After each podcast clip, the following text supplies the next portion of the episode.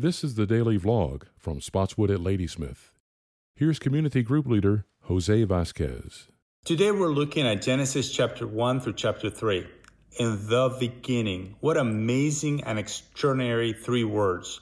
Words that begin history, the history of his relationship with us. Ecclesiastes 3:11 says, "He has made everything beautiful in his time. He has also set eternity in the human heart." And with that sense of eternity in our hearts, we can begin to understand what John wrote. In the beginning, the Word, meaning Christ, was there.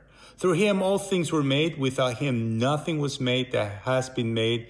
In him was life, and that life was the light of all mankind. I think that in this very difficult time, when worries about COVID 19 consumes our attention, the way truth, hope, and life from our very beginning is found in no one else but one person, Jesus. God bless. This has been the daily vlog from Spotswood at Ladysmith, online at spotswoodls.org.